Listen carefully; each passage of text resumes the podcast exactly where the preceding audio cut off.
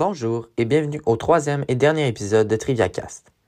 Cet épisode portera sur le dopage dans le sport. Nous voulions simplement faire un mélange des deux dernières capsules qui portaient sur le sport ainsi que sur la médecine. Nous avons choisi ce sujet qui peut paraître banal car nous faisons du sport et nous ne voudrions pas en vivre les injustices.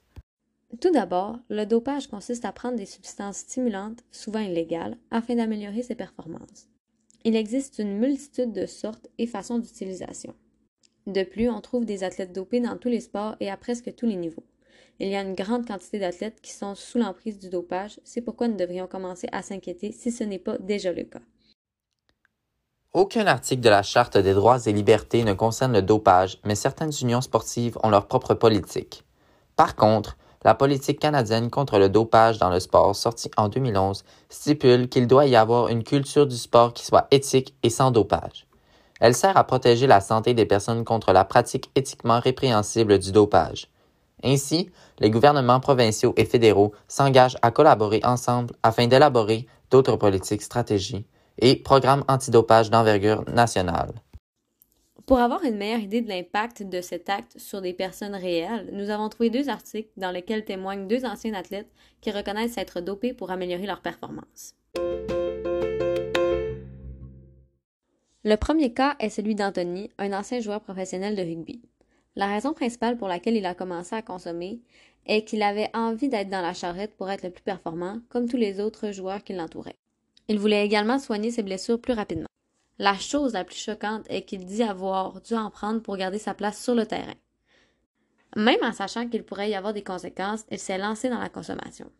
Au final, Anthony a nécessité une autogreffe de moelle osseuse avec des cellules souches pour reconstruire des cartilages prématurément usés.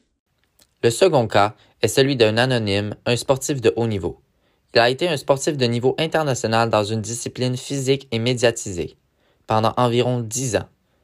La seule raison pour laquelle il s'est mis à consommer est qu'il voulait évoluer au même rythme que les autres dans sa discipline. Cet athlète nous confirme qu'il y a eu de grosses répercussions sur lui-même et sa famille. En effet, physiquement, il a subi plusieurs conséquences. Le dopé a eu de nombreuses blessures à répétition particulièrement au tendon, et même un cancer des testicules. Il a dû avoir une ablation d'un testicule et de la chimiothérapie préventive. Psychologiquement, il n'était pas du tout lui-même. C'est certain que ces deux articles se ressemblent sur certains points, mais ils ont tout de même leurs différences.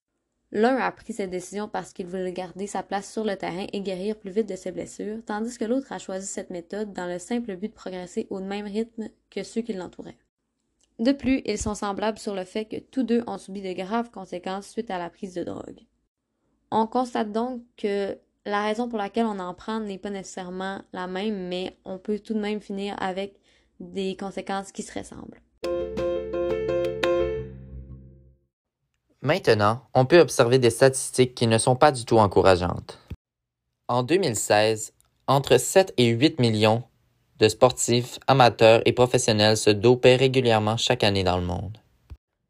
En 1998, Richard Virenque, chef de l'équipe Festina, acquis au dopage, était payé 75 000 euros par mois, alors que Christophe Basson, membre de l'équipe refusant de se doper, était payé seulement 2 000 euros par mois.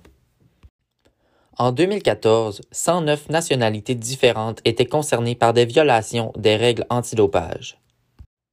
Dans l'histoire du 100 mètres, seuls 10 hommes ont couru en moins de 9,8 secondes. Neuf d'entre eux ont été depuis accusés de dopage. Le seul à ne pas l'avoir été est Usain Bolt. Ces statistiques prouvent que les injustices sont bien réelles et qu'elles ne sont pas à prendre à la légère. Il est évident que de nouvelles règles ou lois devraient être instaurées afin de rendre le sport juste pour tous. Les gagnants ne devraient pas être ceux qui utilisent des substances illégales, mais bien ceux qui travaillent d'arrache-pied pour atteindre ce niveau. Il est impératif que de nouvelles mesures doivent être mises en application pour que le sport redevienne ce qu'il était auparavant. Si on parle des personnes qui se sont dopées, on considère que ce qu'ils ont vécu est injuste pour eux, mais aussi pour ceux qui les entourent. En effet, les gens qui ne sont pas dopés sont souvent moins performants que ceux qu'ils sont, alors c'est injuste que les gens qui suivent les règles se trouvent à être pénalisés lors de compétitions ou d'auditions.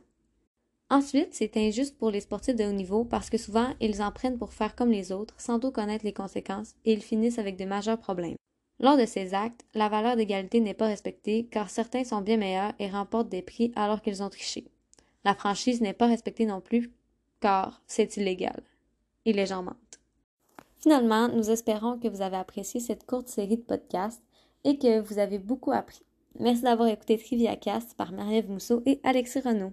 Bonne journée!